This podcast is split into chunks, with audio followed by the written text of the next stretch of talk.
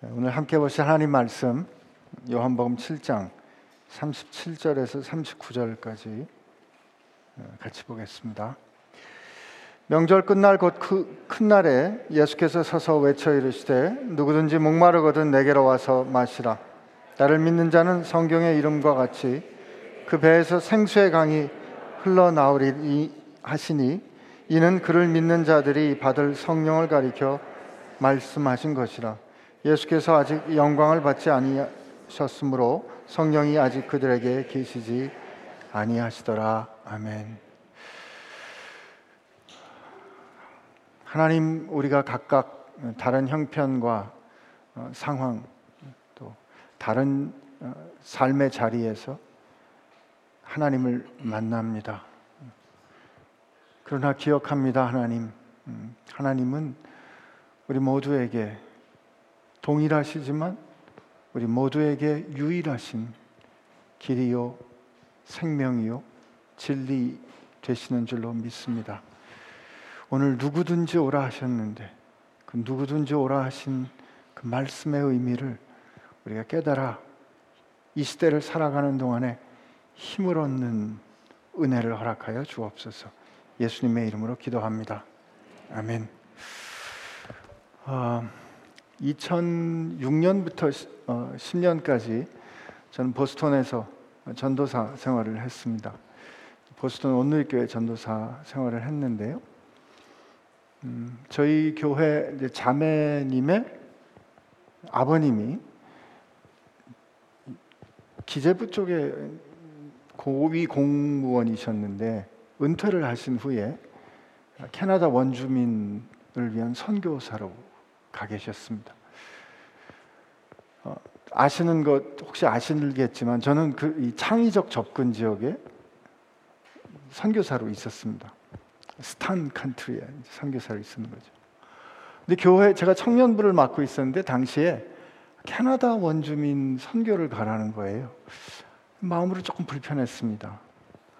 아니 선교를 가려면 저 어려운 지역을 가야지 무슨 캐나다야.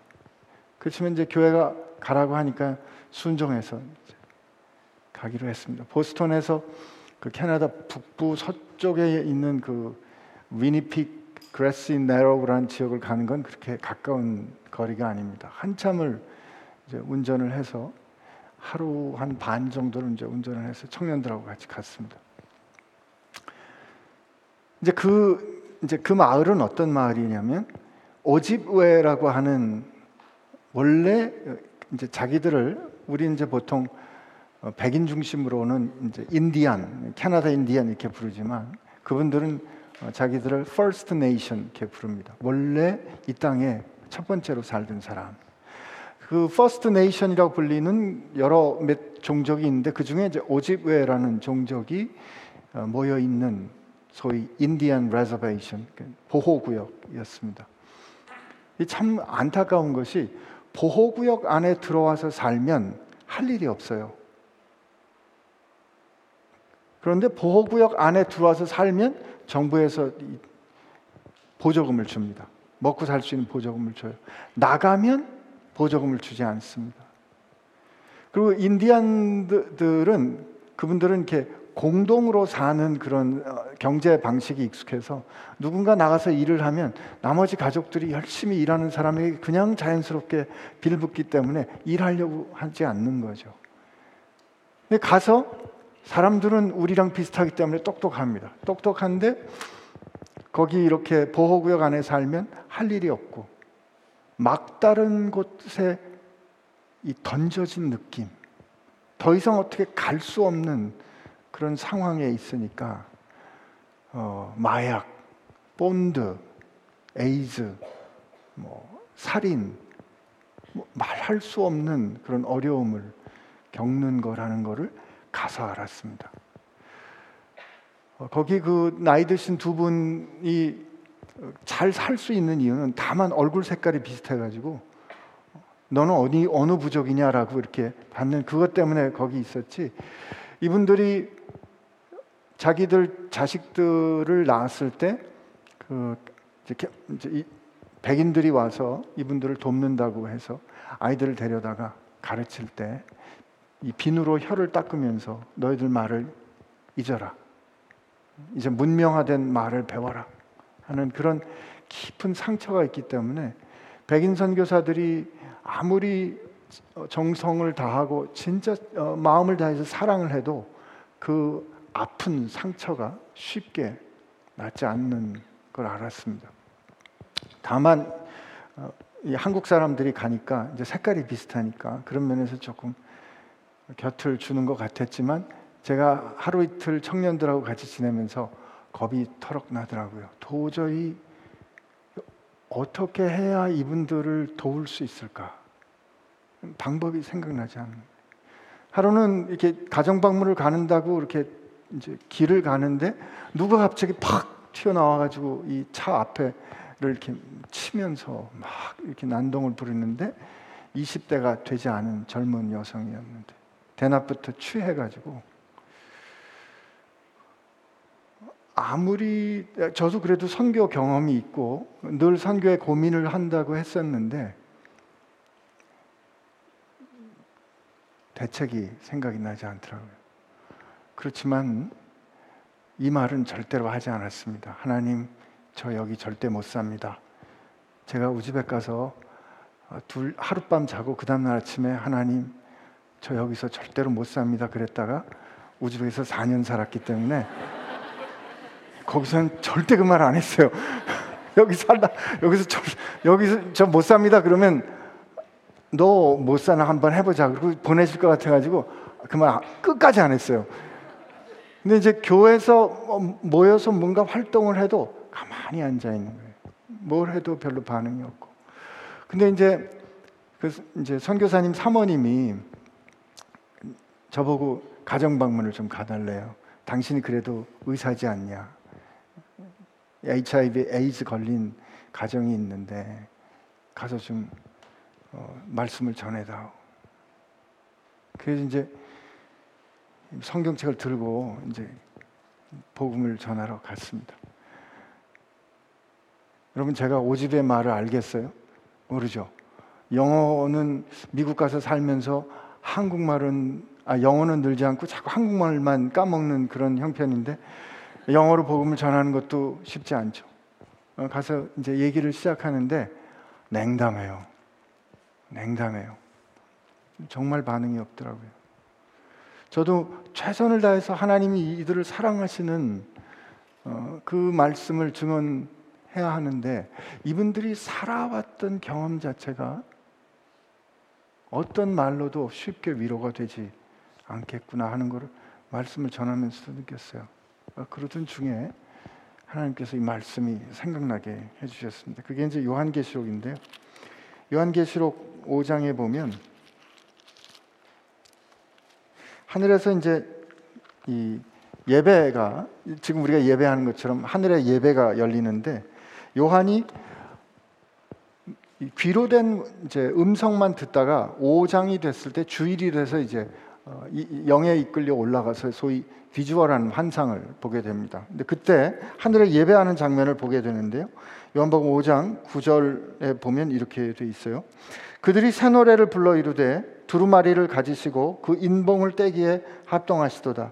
일찍이 죽임을 당하사 각 족속과 방언과 백성과 나라 가운데서 사람들을 피로 사서 하나님께 드리시고 그들로 우리 하나님 앞에서 나라와 제사장들을 삼으셨으니 그들이 땅에서 왕노릇 하려다 하더라. 제가 이 말씀을 그 앞에 앉아 계신 어머니 앞에서 읽었습니다.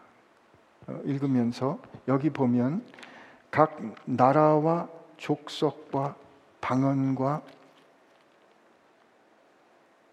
또 각 족속과 방언과 백성과 나라 예. 이 방언이라는 게 language입니다. 족속 ethnic group입니다. 이 하나님께서 구원하신 이 종족 가운데 오집의 말을 쓰는 오집의 사람들이 있을 겁니다. 그 말을 전하고 났을 때 비로소 그 어머니가 반응을 하셨어요. 증거가 필요했던 거죠. 확실한 증거가 필요했던 거죠. 근데 성경에 그 어떤 형편과 상황에 있든 그 사람들 잃어버리지 않고 하나님 구원하시는데 오집의 말을 쓰는 사람, 오집의 말을 쓰는 족속들이 하나님 앞에 사신받되어 있을 겁니다.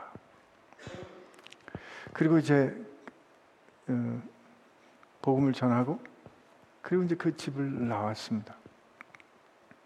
첫 해 방문을 하고 그 다음에 이분들을 어떻게 도울까? 뭐 여전히 답답하고 복잡한 심경이었어요. 근데 이제 뭐 그런데 가면 우리가 받는 은혜가 큽니다. 그래서 은혜를 많이 받고 돌아왔는데 그리고 다시 한번 올라가게 됐습니다. 다시 한번 갔는데 아주 조그만 변화가 있었어요. 저희가 어 이제 교회에서 이제 집회를 하려고 이렇게 사람들을 모으는데 교회 차를 운전하면서 사람들을 모아오는 형제가 생겼더라고요. 그 전에 저희가 음식을 나누고 준비하면 아무 움직임도 안 보이던 분들이 책상도 나눠, 날라주고 돕는 그런 분들이 생기는 걸 봤습니다. 그리고 제가 너무너무 그 감동을 받았던 거는 그분들이 뭘 해서가 아니라 우리가 함께 찬양을 하는데 그때 했던 찬양이 살아계신 주예요. Because He lives. 그 살아계신 주 찬양을 하는데 앉아 있던 분들 중에 그 마을에 몇 분이 손을 올리고 찬양을 하더라고요. 근데 그 우리가 살아계신 주 나의 참된 소망 이렇게 돼 있는 우리 그 가사는 너무 의역이 돼서 그런데요. 영어 가사는 이렇습니다. And because he lives. 그리고 그가 살아계시기 때문에 I can face tomorrow. 나는 내일을 마주할 수 있습니다. Because he lives. 그가 살아계시기 때문에 all fears is gone. All fear is gone. 모든 두려움이 사라집니다. Because I know he holds the future. 그가 미래를 붙들고 계시기 때문에 and life is worth the living. 삶은 살만한 가치가 있습니다. Just because he lives. 왜냐하면 그가 살아계시기 때문에. 저는 방법을 모르겠어요. 저는 그분들을 위해서 어떻게 방법을 찾아, 찾아줘야 될지 모르겠더라고요. 그러나 주님은 아시든. 주님은 아시는 거죠. 제가 복음을 전하는 혹은 어, 목회자로 살면서 해야, 어, 살았던 그 제 착각이 뭐였냐면 제가 답이 돼야 되는 거 아닌가? 그 문제에 혹시 내가 답을 줘야 되는 거 아닌가? 이런 생각했던 거죠. 아, 아니에요. 아니에요. 내가 길이 아니고 그분이 길입니다. 예수님이 부활하시고 난 다음에 이제 베드로를 만나시잖아요. 그 베드로를 만나는 기억이 길게 소개가 되는 게 요한복음 21장이죠. 보통 어, 성경 말씀 보면 요한복음 20장이 되게 끝나는 것 같은데 요한복음 21장이 부록처럼 기록이 돼 있어요.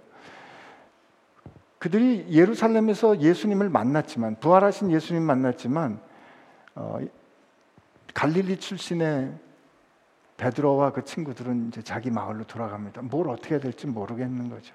그리고 예수님께서 예루살렘에서 부활하셨을 때 나타나셔가지고 너 내가 어, 날 부인할 거라 그랬지. 너 죽을지언정 부인하지 않겠다 그랬지. 너 어떻게 했어? 이렇게 차라리 따지고 꾸중이라도 해주셨으면 좋겠는데 아 말씀도 안 하시잖아요. 누가 먹으면 뭐 먹을 거 좀 있냐? 그래서 생선이나 같이 잡수시고 뭐 떠나지 말고 기다려라 그러시고 그러다가 이제 자기가 모든 것을 버리고 떠났던 자기 삶의 자리로 다시 돌아간 거죠. 퇴행이죠, 퇴행. 음, 돌아가서 고기나 잡으러 갑시다. 예, 밤새 고기를 잡았는데 고기 못 잡고 허탕치고. 그래서 그러다 아무튼 예수님 만나잖아요. 예수님이 와 보니까 이렇게 새벽녘에 어, 해변가에다가 불을 떼시고 생선을 굽고 계시다가 베드로에게 주시죠. 먹어라. 전 그 분위기가 생각이 나요. 꿀 먹은 벙어리로 저 생선 먹으면서 눈물은 툭툭 떨어지는데 말은 못하지 않았을까? 베드로라면 제가 베드로는 얼마나 미안해요.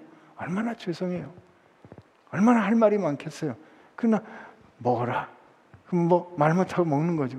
그, 그 남자들, 그 여러분 저 이 뱃사람들이 막 여기 착하게 살자 뭐 이렇게 이런 사람들인 거 아니에요? 근데 그런 사람들 간에 있는 근데 예수님이 다른 거 물어보시지 않고 베드로야, 너 다른 사람들보다 너 날 사랑하냐?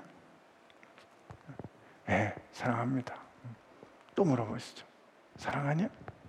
세 번째 물어보셨을 때 베드로가 근심하면서 내가 주를 사랑하는 거를 주님이 아십니다. 이게 무슨 말이냐면 저는 이렇게 느껴져요. 내가 주를 사랑하지만 내가 뭔 짓을 했는지까지 주님 다 아십니다. 내가 그럼에도 불구하고 나 주님 없이 못 사는 거 주님은 아십니다. 음. 내 양을 쳐라. 그 회복 세 번의 부인에 대해서 세 번의 사랑 고백을 할 수 있는 어, 부르심을 주는 그 주님의 어, 배려 그렇죠? 그 남자들 사이 아 이거 무슨 편견이 있는 건 아닙니다. 아무튼 그렇지만 막 그 그러니까 무슨 막 요란하고 화려한 말이 아니어도 그 가운데 있었던 그 사랑스러운 말이에요. 그러면서 이제 네가 젊었을 때는 네 마음대로 네가 띠뛰고 다녔지만 이제 네가 늙어서는 끌려 다닐 거다. 베드로가 어떻게 죽는 죽음을 말씀해 주신 거다 그런 얘기를 하죠. 여기까지가 딱 그 여기까지 딱 이러고서 그 뒤로 베드로는 주님을 위하여 생명을 다했다더라. 이렇게 하면 굉장히 저 너무 엄숙하게 끝나는데 그 다음에 어떤 장면이 나오냐면 예수님께서 이렇게 말씀하세요. 제가 그냥 읽어 드릴게요. 이 말씀을 하시면 베드로가 어떠한 죽음으로 하나님께 영광을 돌릴 것을 가리키심이로라. 이 말씀을 하시고 베드로에게 이르시되 나를 따르라 하시니 베드로가 돌이켜 예수께서 사랑하시는 그 제자가 따르는 것을 보니 그는 만찬석에서 예수의 품에 의지하여 주님 주님을 파는 자가 누구오니까 묻던 자라 이게 이제 요한이에요 사도 요한. 이때 이에 베드로가 그를 보고 예수께 여, 여짜오되 주님 이 사람은 어떻게 되겠사옵나이까? 지금 이제 막 그 자기가 그 부인했던 거 이제 사랑으로 고백하고 예수님하고 이렇게 확 그 화해하고 나서 그 감동이 팍 이렇게 되는 순간이에요. 근데 요한을 보고 이제 베드로야 너는 순교할 거다 얘기한 거 아니에요? 그러니까 이, 그러다가 딱 봤는데 요한 보 주님 얘는 어떻게 되는데요? 이 물어보는 베드로의 모습이 어쩜 우리 같아요, 그죠? 예? 그 저는 그래서 이 성경이 너무 좋은 거예요. 성경에 계신 분들이 목소리도 다 홀리보이스고 그냥 항상 남을 배려하고 모든 거에 그 저 뭐 실수함이 없고 모든 이 처음부터 끝까지가 다 성숙한 분들만 여기 기록됐다면 우린 성경책 볼 때마다 절망하는 거죠. 성경책 볼 때마다 좌절하는 거죠.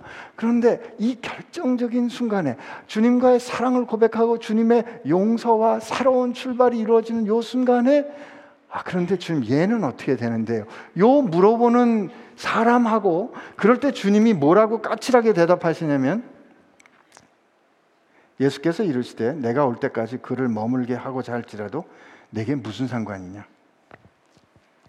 그래가지고 그 당시에 소문이 어떻게 났냐면 요한은 주님 오실 때까지 죽지 않는다 이렇게 소문이 났어요. 요게 여기 써 있는 거예요. 왜냐하면 그 이 말씀이 형제들에게 나가서 그 제자는 죽지 아니하겠다 하였으나 여기 이 말씀을 듣고 베드로가 그때 어, 그, 베드로하고 요한하고 들었으니까 그 얘기는 했던 거 아니에요? 베드로는 지금 너 순교당할 거다 그랬는데 야 내가 얘가 다시 돌아올 때까지 살아 놔두게 살아있게 놔둔다고 한들 너하고 무슨 상관이야? 그 얘기를 딱 듣고 나서 아 요한은 죽지 않는데 이렇게 된 거죠. 예? 그 말을 하고 다녔다는 거예요 지금 오해다라는 것까지 기록되어 있죠. 여기까지만 예수님께서 꾸중하셨으면 힘들었을 텐데 그리고 하는 말씀이 너는 다만 나를 따라라. 비교할 거 없어. 내가 너를 위하여 너만을 위한 유일한 길이 돼줄게. 그 길은 내가 네가 아무리 요한하고 비교해서 요한께 좋아 보여도 요한은 이 길을 못 걸어. 이건 너만을 위한 길이야. 오집의 사람들이 어떻게 길이 있을까? 그분들이 어떻게 대책이 있을까 하는 생각이 제 마음 가운데 들었지만 주님은 그 사람들을 위하여 유일한 길이 돼 주실 수 있는 분이에요. 왜냐면 주님이 오늘 말씀하셨거든요. 누구든지 목마르거든 내게로 오라. 이, 이 말씀 아무나 하실 수 있는 게 아닙니다. 제가 만약에 이 말씀을 여러분께 했다면 저는 정신 나간 거죠. 거짓말쟁이죠. 그러나 주님은 그 말씀에 책임질 수 있는 분이라는 것이 그가 하나님의 말씀대로 순종하여 십자가에 죽으시고 그가 말씀대로 죽으심을 죽으시면서 일으킴을 입으시고 그가 하늘에 올라가 존귀케 되심으로 말미암아 그리고 그의 약속대로 성령이 임하심으로 말미암아 주님은 그 말씀에 책임질 수 있는 분인 것을 우리에게 확증하셨습니다. 하나님이 그에게 보내기로 작정하신 사람들 하나도 잃어버리지 아니하고 그 한 사람 한 사람 각각에게 주님은 길이 되어 주십니다. 오집의 사람에게도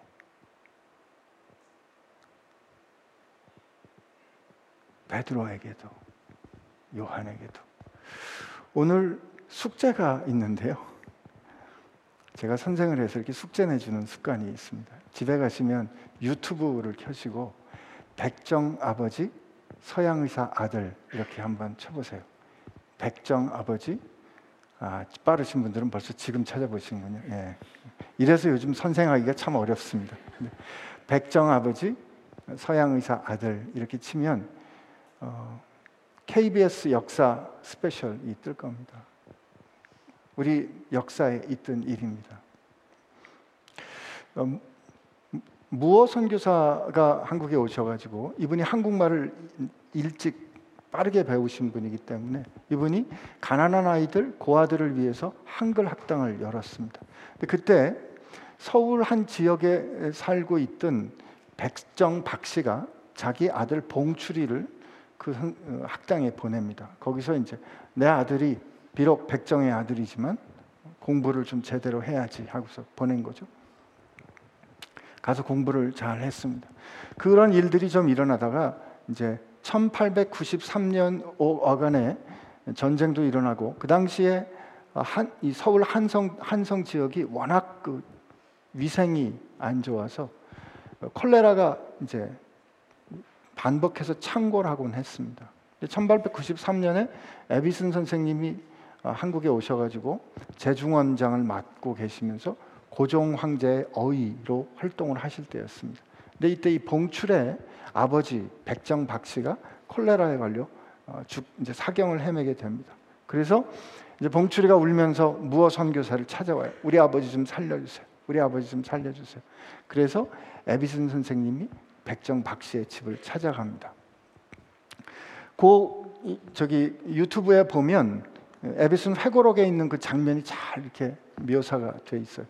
근데 가서 보니까 집은 작은데 따뜻한 어, 소, 방 안은 따뜻하고 이제 솜잎을 위에 누워 있는 백정 박 씨를 만나게 됩니다. 그리고 그를 이제 정성스럽게 치료해 주죠.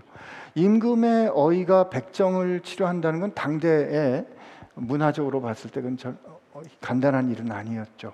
그런데 아무튼 이제 치료를 잘 하게 됩니다.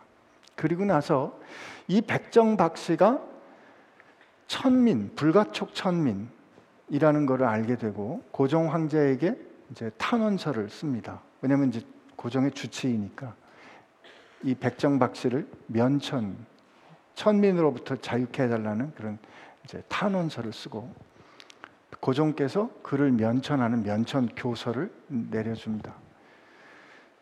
그가 면천을 하면서 백정 박씨에서 백정 박씨에서 이름을 갖게 됩니다.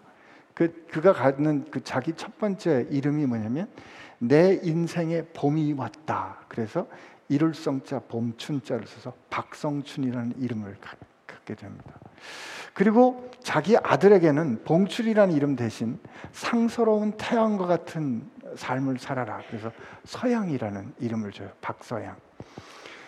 그리고 이제 그 서양이를 장계를 보내, 장가를 보내야 되는데 그 에비슨 선생님께 주례를 부탁을 해요. 그래가지고 에비슨 선생님이 이제 주례를 하고 어, 이제 서양이가 장가를 가게 돼 결혼을 하니까 이 박성춘이 서양을 딱 잡고 와서 뭐라고 얘기를 하냐면 당신이 나로 사람 되게 했으니 이제 내 아들은 사람 노릇하며 살게 해주시오.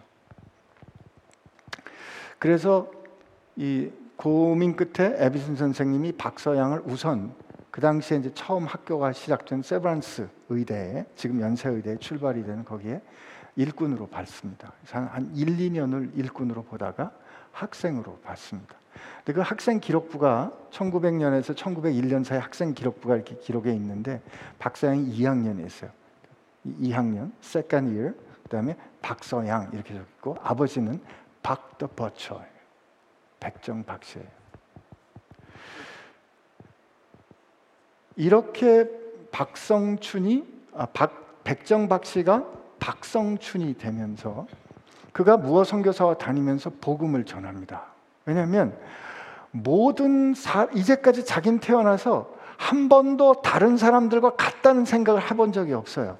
백정이 장가를 갈 때는 사모관대에 말을 타고 가는 게 아니고 소를 타고 갔어야 돼요.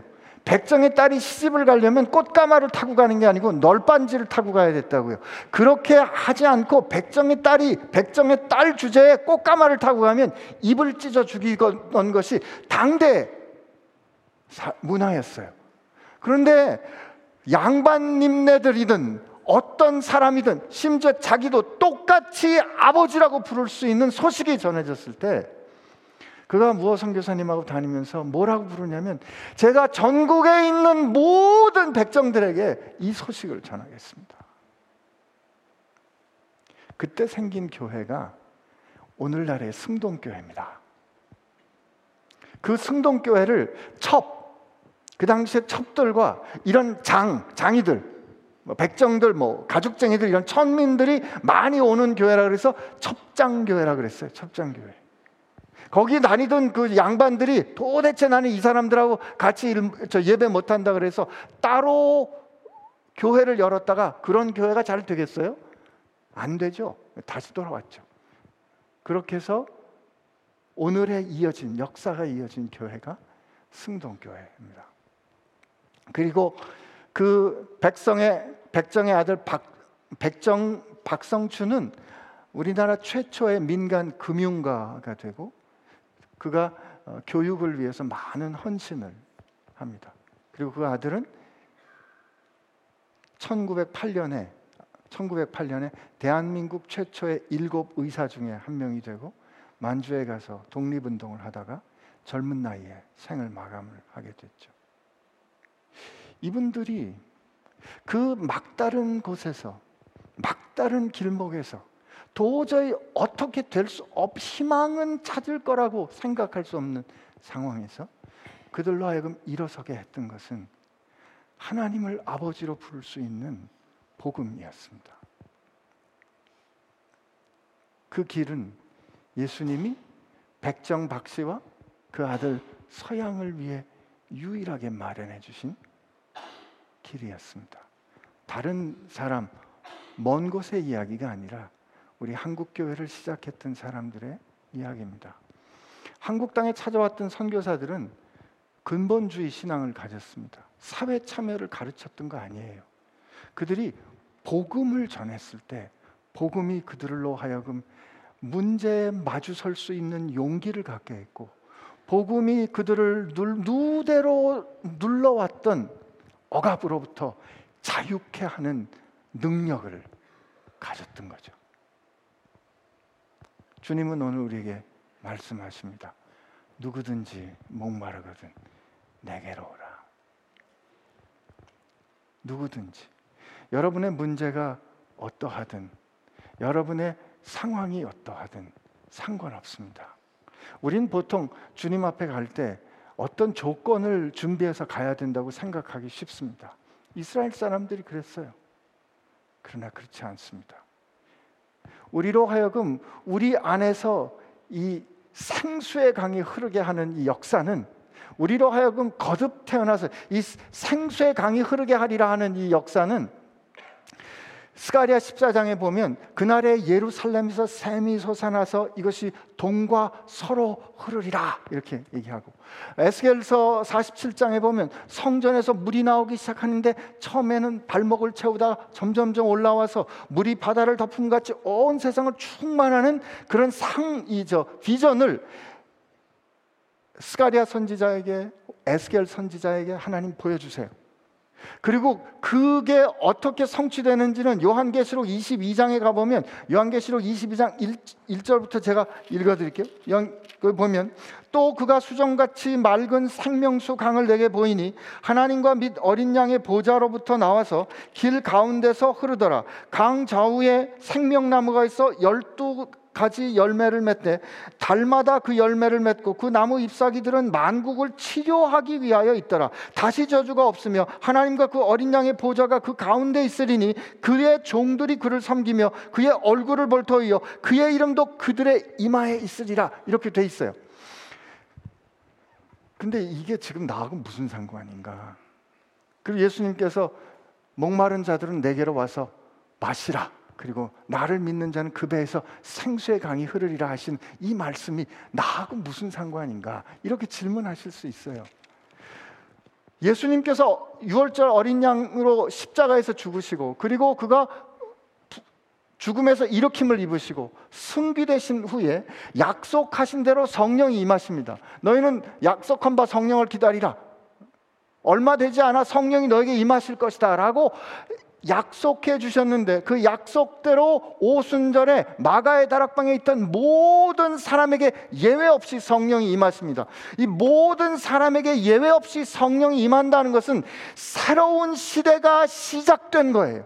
이건 새로운 시대가 시작됐다는 선포와 같은 사건이었다고요. 그 이후로 하나님께서 그전에는 하나님이 성령이 임하실 때 필요한 때 필요한 역사를 위해서 임하셨다 떠나고 임하셨다 떠나고 했어요. 그러나 이 오순절 성령의 사건 이후로 하나님의 성령이 믿는 사람들 가운데 장막을 펴시고 그들 안에 내주하시는 시대가 열린 거예요. 아멘 하시는 분들 고맙습니다. 왜냐하면 지금 시대가 어떤 시대냐면 사도 요한이 지금 핍박을 당하면서 반모섬에 가가지고 이따가 마지막 그 계시의 클라이맥스가 되는 21장쯤에 갔을 때 하늘로부터 새 하늘과 새 땅이 이 땅으로 이렇게 내려와요. 영광으로. 참 기가 막힌 현실이죠. 지금 핍박받아 가지고 그 저 외딴 섬에 유폐됐는데 유폐된 그곳의 역사가 뒤집어지는 그 비전을 보는 거예요. 근데 거기에 새 하늘과 새 땅이 내려오는데 새 예루살렘 성이 있어요. 와, 얼마나 아름다운지. 그새 예루살렘 성이 아름다운 성이 있는데 사도 요한이 뭘 찾았겠어요? 성전을 찾은 거지. 하나님이 계신 곳 성전을 찾는 거예요. 그런데 새 예루살렘 성에 성전이 없어요. 안 보여. 안 보여. 그랬을 때 왜 성전이 안 보일까? 왜 성전이 안 보일까? 요한계시록 21장에 보면 이렇게 돼 있어요.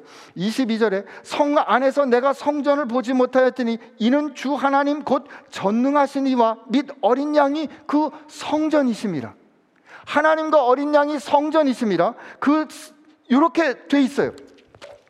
하나님과 어린 양이 성전 되시고 하나님이 그의 백성 가운데 장막을 펴고 계신다는 거죠.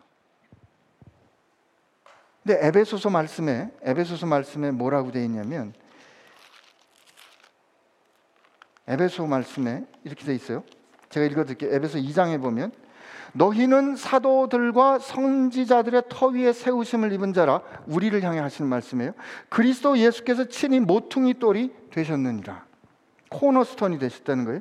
그 안에서 건물마다 서로 연결하여 주 안에서 성전이 되어가고 너희는 성령 안에서 하나님이 거하실 처소가 되기 위하여 그리스도 예수 안에서 함께 지어져 가느니라. 지금 요한에게 허락된 비전을 보니까 하나님과 어린 양이 친히 성전이 돼 주시고 또 에베소나 빌립보 말씀을 보면 예수님은 우리의 머리시다.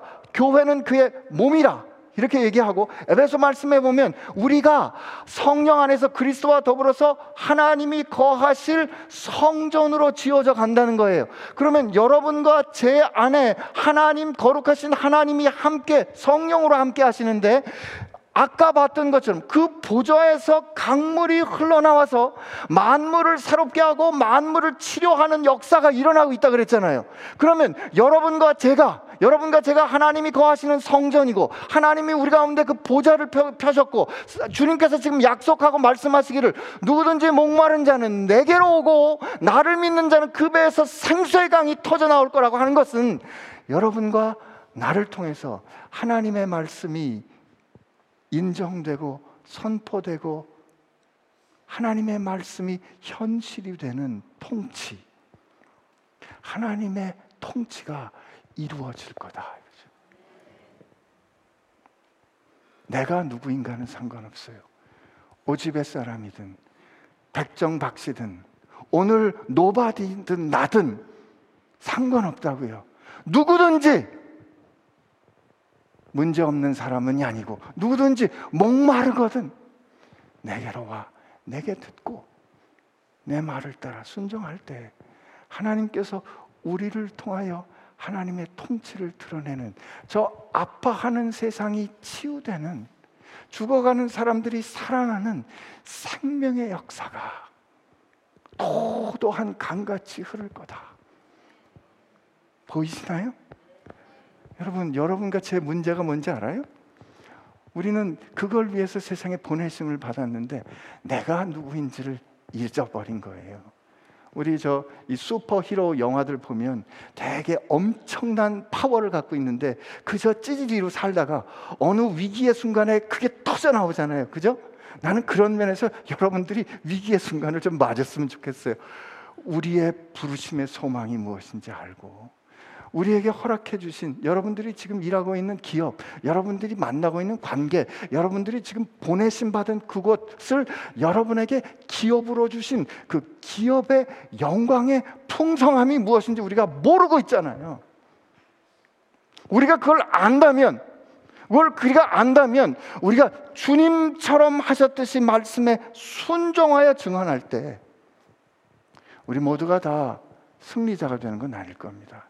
히브리서 11장에 보면 어떤 사람은 나라를 이기고 어떤 사람은 승리하기도 했지만 어떤 사람들은 톱으로 켬을 당하고 어떤 사람은 광야를 유리하면서 죽기도 했을 거예요. 그러나 특히 광야를 유리하면서 죽은 이 죽, 먼저 죽은 사람을 향해서 뭐라고 성경이 말하냐면 이런 사람들은 세상이 감당하지 못했다 그러고 우리가 하나님 안에서 함께 지어져가는 거룩한 성전, 하나된 성전이라고 말할 때 특별히 어려운 역할을 맡은 사람이 힘들지만 어쩌면 더 멋진 삶을 허락받은 걸 수도 있지 않겠어요? 여러분에게 하나님께서 맡기신 것은 결과를 책임지라는 게 아니었어요. 다만 증언하라는 거였죠. 우리가 나가서 겸손하게 하나님 말씀에 따라 예할 일에 예하고 아니요 하래 아니요 하는 그것이 내 안에 흐르시는 성령님께서 생수의 강으로 흘려보내는 것이고 우리가 증언하고 순종함으로 세상을 통치하는 거로 여러분 잊지 않게 되시기를 바랍니다. 기도하겠습니다. 하나님 어, 세상 살기가 그렇게 만만하지 않습니다. 우리가 다 이렇게 멀쩡한 모습으로 앉아 있지만 다 저마다의 목마름을 가지고 있습니다. 저마다의 채워지지 않는 갈망과 상처가 있습니다. 이렇게 해서 이렇게 사는 내 모습이 과연 하나님의 자녀, 하나님의 부르심 받은 사람이라 할 수 있을까 하는 자괴감이 드는 것이 솔직한 심정입니다. 그러나 오늘 주님 말씀 다시 듣습니다. 누구든지 목마른 사람은 누구든지 아픈 사람은 누구든지 채워지지 않은 사람은 내게로 오라. 나를 믿는 자마다 나를 믿어 내 말에 거하고 내 말에 순종하는 자마다 성령께서 그 안에 살아 있어서 그 놀라운 성령의 역사가 강과 같이 흐르리라. 말씀하신 주의 그 주 말씀, 주님의 말씀이오니 내 삶에 이루어질 줄로 믿습니다. 내 형편, 문제가 있는 내 형편을 보는 것이 아니라 나를 부르신 주님을 보게 하여 주옵시고 나를 바꾸어 가시는 주님의 손길에 다만 믿음으로 순종함으로 내어드리는 주의 자녀 되게 하여 주옵소서. 예수님의 이름으로 기도합니다. 아멘.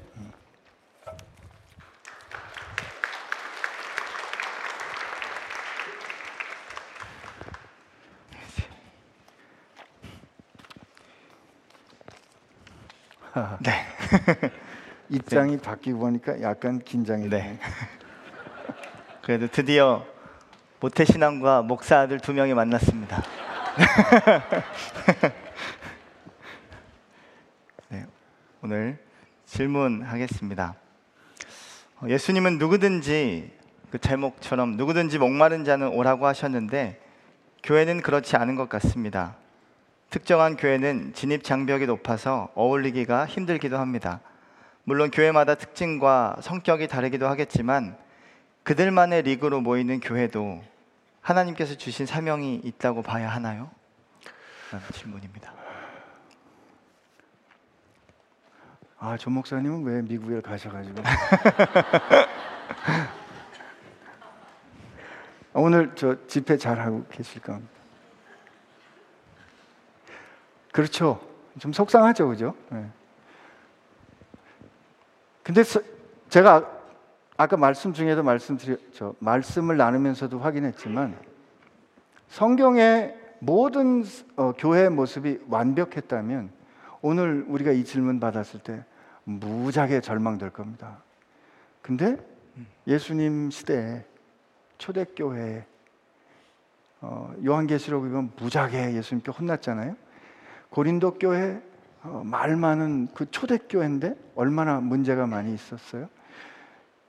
주님의 나라가 오기 전까지 완전한 교회는 아직 이루어지지 않은 약속된 현실일 겁니다. 다만 우리 안에 잘못한 일이 있을 때 즉각적으로 하나님 앞에 인정하고 회개하는 것이 전 우리한테 있는 필요한 거라고 생각하고요. 우리가 교회를 보호한다는 그런 명분 아래서 잘못한 것을 아프게 뉘우쳐야 하는 것을 이렇게 감추는 그런 태도들이 있는데 오히려 그런 감추는 태도들 때문에 안에서 썩으면서 겉으로 아무리 제 향수를 발라봐야 이 안에 똥내 나는 걸 품고 있으면 그것처럼 괴로운 게 없는데 교회 안에 있는 모습이 그렇게 되는 것 때문에 오히려 세상이 교회를 더 어려워하는 게 아닌가 싶습니다. 잘못한 일이 있을 때는 그냥 아파하면서 잘못했다 인정할 수 있는 게 하나님이 기뻐하시는 교회 모습이 아닐까 생각합니다. 근데 교회가 잘못을 인정을 안 하면 어떡하죠? 근데 이제 교회가 잘못을 인정 안 하는 모습에 대해서 우리가 이렇게 그러면 우리 교회는 그 잘못을 인정하니까 저 잘못 인정 안 하는 교회 나쁜 교회 이렇게 말하는 것 자체가 어, 사실 다른 사람을 비난한다고 해서 내 의가 이루어지는 게 아니거든요. 우리가 어, 그러면 다른 어떤 교회가 잘못했는데 잘못하지 않는다고 할 때 그 다른 교회는 그 다른 교회는 주님의 교회가 아닌가 하는 질문을 해야 되는 거죠. 느헤미야서를 보면 느헤미야가 이슬람 예루살렘 성이 무너진 것을 놓고 회개합니다. 느헤미야 잘못이 아니에요. 느헤미야는 이미 이방 지역에서 태어난 후손이거든요. 고 이스라엘이 멸망하게 된 거는 느헤미야의 조상들의 잘못이지 자기 조상 자기 잘못이 아니었다고. 그런데 느헤미야가 회개합니다. 이거를 이 동일시하고 하는 회개, identification repentance라고 해요. 그러니까 우리가 이 교회가 잘못됐다고 생각했을 때 저거 잘못됐네라고 지적할 게 아니라 저 교회가 머리 대신 주님께 붙어 있고 나도 주님께 붙어 있으면 이건 저 사람들의 문제가 아니고 내 문제가 돼요. 내 문제가 되는 그거를 하나님 앞에 내 문제로 하나님 앞에 우리가 가서 어, 회개할 때 하나님이 우리의 기도를 보고 저기를 고치실 줄로 믿습니다. 그래서 회개 안 하는 교회 보고 회개 안 하는 교회를 자꾸 비난한다고 우리가 의로워지는 게 아니기 때문에 그럴 때 그냥 아파하고 기도하는 게 우리 애들 모습이 아닐까 싶습니다. 네. 그럼 완벽한 교회를 찾기보다 교회된 우리가 완벽함을 추구해 가야겠네요. 예, 그리고 스펄전 목사님이 어느 청년이 아, 난 교회를 못 나가겠어요. 그랬- 그랬더니 왜? 아, 완벽한 교회가 없어요. 그랬더니 스펄전 목사님이 그렇게 말씀하셔. 자네 아니 뭐 목사님 그렇다는 뜻이 아니고 자네 완벽한 교회를 찾거든 그 교회 가지 마시게나. 어 왜요? 그 교회 가는 순간 자네 때문에 그 교회가 망가지네. 예. 그러니까 자기가 불완전한 거 생각 안 하고 우리는 자꾸 이렇게 교회가 완전하길 원하는 이런 저 오해가 있는 거 아닐까 싶어요. 한마디로 너나 잘하세요. 죄송합니다. 너나 잘하세요. 두 번째 질문입니다. 믿지 않는 아버지의 안 좋은 언행을 지적하고 이야기하다 보면 마지막에 하시는 말이 교회에서 그렇게 가르치더냐? 교회 다니면서 왜 아빠 말에 말대꾸를 하느냐고 합니다. 이런 말 들을 때마다 기운이 빠지고 제 모습이 주님의 자녀로서 좋은 모습을 못 보인 것 같아서 속상합니다. 세상 속 재미에 빠져 살며 듣기 좋은 말만 들으려 하는 아빠를 어떻게 전도해야 할까요? 저희에겐 그런 아빠가 없어가지고 아 저에게 그런 아빠가 없다고 그러셨는데 그, 제 아버님 목사신데 어, 목사로서 완벽하지 않으셨거든요. 그러면 성도들이 저한테 왔어요. 목사님한테 얘기 좀 해. 그게 제일 어려운 건데 저한테 와서 좀 하라는 거예요. 야, 그 우리 교회 이렇게 해야 되지 않겠어? 자기가 좀 얘기 좀 해. 뭐열개 들으면 한두 개도 잘 못했죠. 왜냐하면 자식으로서 아버지 부모님의 어떤 얘기를 하는 건 쉽지 않은 것 같아요. 근데 저도 이제 부모가 되고 보니까 아, 어떤 게 있냐면 이 자식들은 제가 제 물론 아내가 노력을 한 거지만 우리가 키웠잖아요. 키웠기 때문에 논리나 어떤 이 가르치는 그 논박으로 해결되는 관계가 아니더라고요. 그러니까 또박 따박따박 맞는 말을 해도 이놈 봐라 이게 지가 어떻게 이제까지 그 자리에 왔는데 하는 그런 게 있기 때문에 아버님을 전도하는 거는 놀 말싸움을 해서 전도하는 게 아니라고 난 생각해요. 그냥 잘 들으시고요. 기도하셔야죠. 부모님들이 저는 그리고 이 의사소통은 우리가 다 하는 거 아닙니다. 더군다나 특히 예수님을 전하는 거는 항상 이 대화 가운데 성령님이 계신 걸 우리는 믿어야 돼요. 그래서 때로 우리가 말하지 않고 들었는데 그 듣는 것 때문에 아버지가 오히려 깨달을 수 있는 거거든요. 얼마나 속상하셨으면 야 교회가 그렇게 말대답하는 거 가르치냐 몰라서 하는 그건 사실은 대화의 정보가 몰라서가 아니라 그 오고 가는 말 밑에 있는 감정이 서로 부딪히는 거기 때문에 저는 사랑이 복음을 전하는 것이지 지적이 복음을 전하는 게 아니, 아니니까 하나님 앞에 그렇게 기도하고 또 어떤 말 어떻게 해야 할지 기도하는 심정으로 하나님 앞에 나가는 게더 네. 좋지 않을까 싶습니다. 네, 감사합니다. 세 번째 질문입니다. 안녕하세요. 성경을 읽을 때 집중이 잘 안 되고 다른 생각이 들어요. 정말 진리의 말씀을 읽고 읽어서 주님의 생각과 성령님과 함께하고 싶은데 어떤 방법이 있을까요? 저도 자꾸 딴 생각 들 때가 많아가지고 음. 하긴 뭐 사도 바울이 설교하는데도 졸다가 남, 저. 예, 네. 예, 다시 살긴 했지만 여러분은 어떻게 하시면 좋을 것 같아요? 아, 저한테 무슨 용 빼는 재주가 있는 거로 괜히 기대하지 마시고요.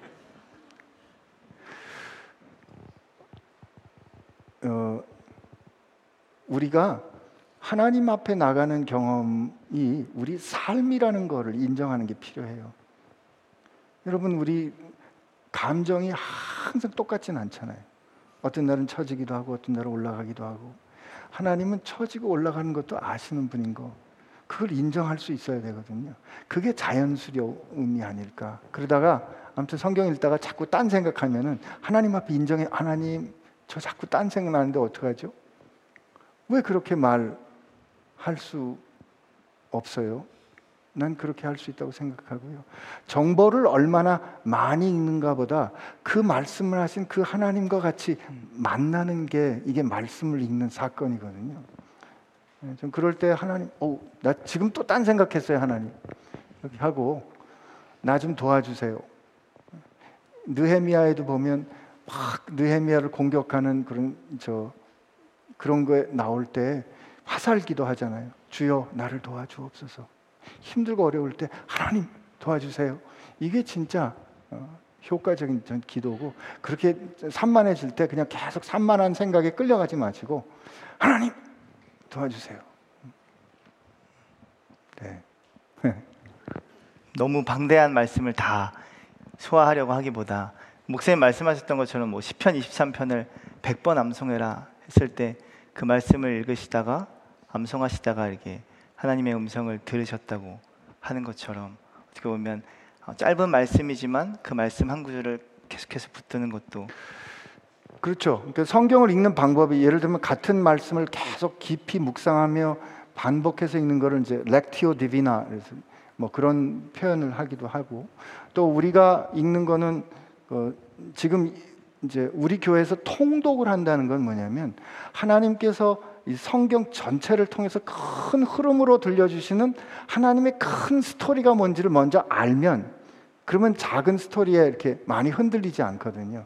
이런 방법도 있고 적용을 강조해서 읽는 방법이 큐티였는데 그 큐티의 단점이 뭐였냐면 짧은 부분을 잘라 읽다 보니까 위험한 해석인데 그게 잘못 적용이 되는 거가 있었던 거거든요. 그래서 성경 통독을 통해서 전체적으로 큰 스토리를 알고 난 다음에 그 다음에 이렇게 부분적으로 읽는 어, 그런 일을 하면 좋을 것 같고요. 그 다음에 성경은 내가 다루는 정보가 아닙니다. 우리 저 공부할 때 보면 이 공부, 이 지식을 내가 잘 알아야 이 지식에 내가 마스터를 해야, 그죠? 이 지식을 내가 마스터, 마스터한 다음에 주인이 돼야 이, 이 지식을 내가 다뤄야 내가 그 지식을 사용할 수 있다고 생각하고 공부하는데 성경은 말씀이 나를 마스터해야 돼요. 말씀이 나를 마스터하도록 나를 내어드리는 작업이거든요. 그러니까 내가 많이 읽었다가 중요한 게 아니라 그 읽는 말씀에 한 말씀이라도 나를 사로잡아서 나를 바꾸면 그 성공인 거죠. 네. 여러분 그 우리 인생에 한 말씀 하나 한 가지만 붙잡아도 우리 인생은 어, 정말 완전히 달라질 수 있는 거기 때문에 성경 그렇게 어, 읽게 되기를 바랍니다. 네. 저희 성경 통독할 때도 우리가 성경을 읽지만 성경이 우리를 읽어가는 것들을 네. 경험하자. 네. 저희 유튜브에 바이블 가이드라고 있습니다. 그 채널을 구독하시면 여러 가지 정보를 얻으실 수 있습니다. 네, 깨알 홍보를 했습니다. 아 예. 목사님 저도 극적으로 예수님을 만나고 싶은데 모태 신앙으로 태어난 저의 운명이 저에게는 장애물이 아닐까요? 네. 주님 밖으로 가출했다가 다시 돌아오면 저도 뜨거운 신앙을 가질 수 있을까요? 제 친구는 예수님을 믿으며 생긴 변화의 흔적이 많은데 제 인생은 태어나 보니 교회의 테두리 아니었습니다. 저는 늘 예수님이 익숙하게 믿어왔던 것 같, 같은데 이 익숙함이 참 별로입니다. 라는 질문이에요. 이런 질문, 어, 이런 고민 모태 신앙들 많이 하거든요. 저도 선교지로 나갔는데 나가서 보니까 막 다들 뭐 언제 예수님 만났고 언제 무슨 말씀으로 예수님 만났다 그러는데 저는 잘 모르겠는 거예요. 그야말로 어렸을 저 바울 선생님이 디모데에게 쓰잖아요. 디모데야, 내가 어렸을 때부터 성경을 알았느니. 근데 어렸을 때부터 쭉 말씀하고 자랐는데 하나님이 저로 하여금 은혜가 아니면 살 수 없다는 걸 가르쳐 주시는 순간들이 있었어요. 있었지만 그게 꼭 어떤 몇 날 며칠에 드라마틱하게 그게 돼야 하나님이 나를 사랑한다라고 어, 어, 유일한 방법으로 확증할 필요가 없는 거죠. 그 네가 몇 날 며칠에 무슨 말씀으로 구원받았어? 그게 없으면 너는 구원받지 못한 거야 라고 주장하는 게 구원파고요. 그 구원파가 이단이에요. 하나님은 우리에게 각양 맞는 방법으로 택하여 부르신 거지. 모태 신앙으로 태어난 게 내 조 목사님 안개에서 말하는데 무슨 죄입니까? 아니 그리고 제가 제가 아버지를 골랐냐고요. 그리고 제가 나 정말 아 제가 깨달았는데요. 제가 제 성품을 보니까 저 목사 아들로 태어났으니까 그나마 이 정도 된 거지 아니면 참 어려웠습니다. 여러분 한 번 나갔다 돌아올 수 있는 누가 보장해줘요? 한 번 나갔다가 돌아온다고 누가 보장해 주냐고요. 어렸을 때부터 복음을 알 수 있도록 하나님께서 그렇게 불러주셨, 그게 은혜지. 음. 예, 그리고 이 빨리 끓는 냄비가 빨리 식는 거예요. 은근과 끈기로 모태 신앙이 한번 열받으면 이거 못, 세상이 감당 못합니다. 그래서 이 자리에 혹시 모태 신앙들 계시면 그렇게 불러주신 하나님께 감사할 일이지. 그리고 여러분 우리가 진짜 진짜 하나님 앞에 이 말 이 말 한 형제 형제인지 자매인지 정말 회개해야 돼요. 모태 신앙 어렸을 때부터 이렇게 지내고 난 거 정말 별로예요. 그잖아요. 자기가 지금 누구하고 지냈는데 그걸 별로라 그래. BTS 좋아하는 사람이 BTS하고 오늘부터 한 3일만 같이 살라고 그러는 허락을 받았다 그래 봐요. 필생의 영광이고 목욕도 여러 번 하고 난리가 났을 거예요. 왜? 내가 좋아하는 그 사람하고 같이 지낼 수 있는 그 영광 말이에요. 하늘의 하나님, 나를 위하여 생명을 주신 그분이 어렸을 때부터 나와 알고 나와 동행해 주셨는데 내 이 못난 꼴과 그분을 별로라고 말하는 것조차 참아주시고 동행해 주셨는데 그 영광과 감사함을 모르고 별로예요 라고 말하는 건 철없는 거지 아직 받은 은혜가 뭔지 아직 모르는 거죠. 저는 모태 신앙으로 태어난 분들이 하나님 앞에 회개해야 할 일이 자기가 얼마나 특별한 사랑을 받았는가를 깨닫지 못하는 거라고 생각해요. 회개하죠. 네, 감사합니다. 쌓인 게 많으셨던 아마 오늘 저녁에 카톡 올 거예요. 직장 생활 6개월 중인 20대 초반입니다. 직장 상사가 이유 없이 제 표정이 안 좋다. 인사를 했는데도 인사를 안 했다 뭐라 하고 제가 교회 다니는 것을 알면서도 회식 자리에서 술을 권하고 참고로 그분은 목사님 아들이시라고 하는데 제가 이런 상황에서 어떻게 기도하고 어떻게 이겨낼 수 있을까요? 아, 저도 직장에서 비슷한 괴로움 당할 때 괴롭게 하는 분들이 대개 교회 다니는 분들이 괴롭게 했어요. 너만 교회 다녀? 이게. 왜냐면 자기도 찔리니까 그냥 같이 망가지면 좀 덜 괴로우니까 그런 거죠. 어, 쉽지 않은 거는 분명해요. 그리고 이게 금방 무슨 한 방 기도해서 해결되는 것도 아니에요. 그러나 기도하세요. 어, 우리가 하나님 앞에 이룰 수 있는 권한을 갖고 있다는 거 기억하시고요. 그리고 우선은 어, 자기 삶에서 어, 어떻게든 하나님 앞에서 내가 요셉처럼 그렇죠? 내가 할 일 잘할 수 있는 기회. 애굽 사람들이 어떻게 저가 하나님과 함께 하신다는 걸 알 수 있었을까요? 애굽 사람들 앞에서 인정했기 때문에 그렇거든요. 그러니까 세상에서 우리 직장에서 내가 예수 믿는 사람이라고 인정하는 게 부담되는 일이 많아요. 근데 주목사님들 늘 말씀하시지만 최선을 다해서 치열하게 열심히 살아야죠. 그리고 아닌 일에 대해서는 그냥 아니라고 해야 돼요. 그래야 그분들이 만만하게 안 봅니다.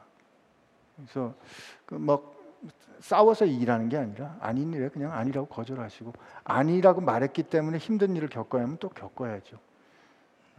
그러나 그분을 위해서 어, 기도하는 거는 계속 해야 될 영적 싸움이라고 생각하고요. 인사를 확실하게 안 한다 그러면 어, 저 뭐든지 행동을 크게 확실하게 인사 눈 맞추고 인사하고 음. 그런 노력해야죠. 그 사람들은 별로 안 변합니다. 내가 인사를 잘하는 거 이게 내가 좋은 일이라고 생각하면 눈 마주치고 안녕하세요 하면 되잖아. 그죠? 아닌가 보다. 왜 눈을 똑바로 쳐다보냐고 뭐라 하면 어떻게? 그런 걸 핍박으로 생각하면 아 예. 그리고 뭐 뭐 아직 20대 초반이라는 나이를 감안할 때 뭐 꼰대로 보일 수 있겠지만 어, 평생의 은인을 만난 게 아닐까 생각하는 그분이- 마음으로 네. 잘 섬기면 잘 되지 않을까요? 네. 가정 예배에 대한 질문이 있습니다. 결혼 2년차 부부인데 남편이 주일 예배를 드리기 어려운 직업이어서 결혼 전부터 가정 예배를 꼭 세우자고 음. 얘기는 많이 했는데 쉽지가 않더라고요.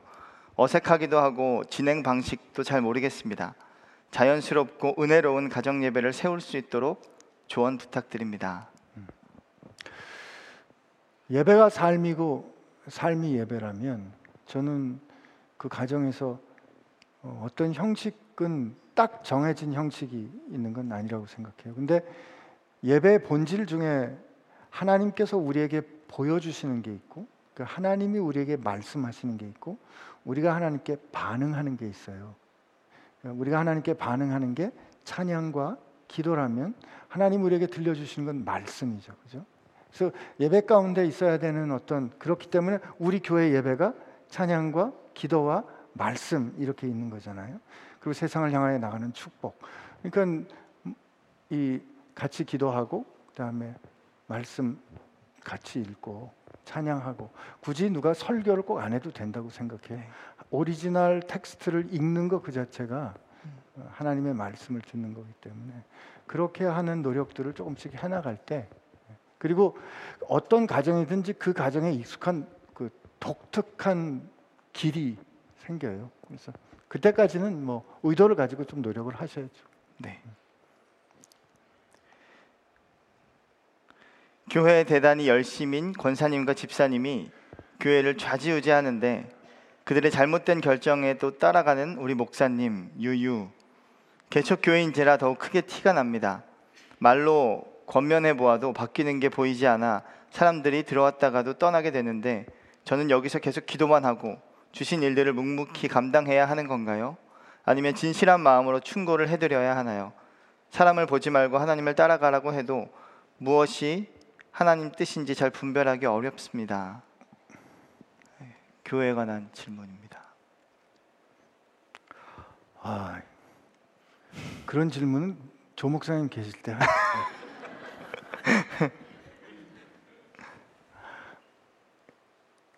이 이런 상황이 있을 때 저는 저 뭐야 우리가 대화해야 되잖아요. 근데 자칫하면 정죄하는 말이 될 수가 있어요. 그러니까 예를 들면 목사 권사님한테 가서 권사님 왜 그렇게 목사님을 좌지우지하세요? 라고 말하면 실제로 좌지우지하지만 권사님은 아니 내가 언제 그랬어? 왜 너 나를 정죄해? 이렇게 말할 거예요. 그렇게 말씀하시는 것보다는 권사님 요번에 이런 결정을 하려고 하는데 그 방법보다는 좀 다른 방법이 어떨까요? 라고 구체적인 걸 가지고 얘기하시는 게 필요해요. 왜냐하면 구체적인 건 의견을 낼 수 있잖아요. 당신은 왜 목사님을 좌지우지하는 그 사람에 대한 평가가 아니라 어, 그렇게 커뮤니케이션하는 지혜가 좀 필요하지 않을까 싶고요. 우리가 할 수 있는 거에는 항상 내가 책임질 수 있다는 걸 인정하는 게 필요해요. 사람하고 관계에서 어, 내가 책임질 수 있는 거 저는 하고 근데 그렇게 했는데 너무 어렵고 힘들고 교회 갔을 때 은혜는 안 되고 계속해서 상처만 되고 말씀은 안 들리고 권사님만 눈에 보이고 그럴 때마다 소름이 쭈삣쭈삣 나고 그러면 계속 있을 필요 없죠. 꼭 그렇게 안 하셔도 된다고 생각해요. 근데 하나님이 힘들어도 너 여기서 기도해라 라는 마음을 주시면 그렇게 기도하시되 본사님께 이렇게 말씀드릴 때 아주 지혜롭고 정중하되 그러나 특정한 일에 대해서 구체적으로 의견을 내는 게 지혜로운 방법이 아닐까 생각을 합니다. 네, 아멘입니다. 마지막 질문을 해야 될 것 같은데요. 네, 목사님 저는 예수님의 사랑에 목마릅니다. 또한 사람의 사랑과 인정에도 목마릅니다. 이게 잘못일까요? 제가 넉넉하고 인정받는 사람이 되면 하나님의 영광을 더 잘 높일 수 있지 않을까요? 마치 시상식 크리스천 배우들처럼요. 인기에 목말라 하는 게 무작정 나쁜 것 같진 않아요. 목사님도 인기가 있으시니 영향력을 더욱 끼치는 것처럼요. 어떤 목사님이죠? 질문은 인기에 목말라 해도 괜찮나요? 라는 질문입니다. 인기에 목말라 하는 거는 매력적이긴 하지만 바람을 잡으려는 것과 같죠. 사실 충만한 사랑은 다수에게서 확인되는 거라기보다는 우선 어, 우리로 충만한 사랑을 확인하는 것은 내 존재의 가치는 그분이 결정해 주시는 거니까 저는 주님 한 분만으로 만족해라는 찬양이 어, 그런 데서 나오는 거라고 생각하고요. 내가 주 안에서 겸손할 때 하나님이 높이시는 것은 높임을 입어서 흔들리지 않을 때 하나님은 우리를 높이시는 거거든요. 왜냐면 우리 사랑하시니까. 그래서 다른 사람들이 나를 인정해 주는 거에 목말라 할 때 우리는 우리 자신을 잃어버리기가 쉬워요. 왜냐면 그 사람들이 기분 좋게 그 사람들이 나를 어, 좋아하는 매력적이게 느끼도록 그 사람들에게 계속 맞추어 주다 보면 나를 잃어버리게 되고 그렇게 나를 잃어버린 다음에 그들이 지지해 주는 거는 만족이 없습니다. 그러니까 한, 그리고 그건 진짜 매력적이지 못해요. 그래서 우선 주님과의 사랑이 충만해지면 그 충만해지는 것 때문에 다른 사람들에게도 매력이 생겨요. 이게 룻기에서 나는 그 룻기의 그 룻의 매력은 저는 늘 고백하지만 뒷모습의 매력이었어요. 하나님은 룻기 룻이 누구에게 자기 앞모습으로 그 아름다움을 정한 게 아니고 하루 종일 이삭을 줍는 그 뒷모습을 바라보면서 다른 사람들이 얘기해 주잖아요. 여러분 이게 진짜 매력이에요. 그래서 난 그 매력을 우리 모두가 갖게 되기를 축복합니다. 아멘. 네, 네 감사합니다. 기도하시죠, 네. 기도하겠습니다. 어, 하나님 감사합니다. 때로는 이 세상을 살아가다, 살아가다 보면 메마르고 목마르고 또 부족한 일들이 너무나 많습니다. 그러나 말씀에 이 땅에 물이 없어 가람이 아니라 하나님의 말씀이 없어 메마르다 하셨사오니 우리 가운데 주의 말씀을 부어 주시고 무엇보다 우리를 사랑한다 그 어떤 것보다 천하보다 가치 있다 우리를 인정해 주시는 그 말씀으로 인해 풍성함을 누리는 저희 모두가 될 수 있도록 하나님 우리와 함께하여 주옵소서. 이제는 생수의 근원 대신 우리 주 예수 그리스도의 은혜와 무한하신 하나님 아버지의 사랑과 성령님의 감화 감동 교통하심이 더 이상 목마르지 않고 예수님으로 충분히 은혜를 받아 누리기를 원하는 주님의 백성들 머리 위에 이제로부터 영원까지 함께 하시기를 간절히 축원하옵나이다. 아멘.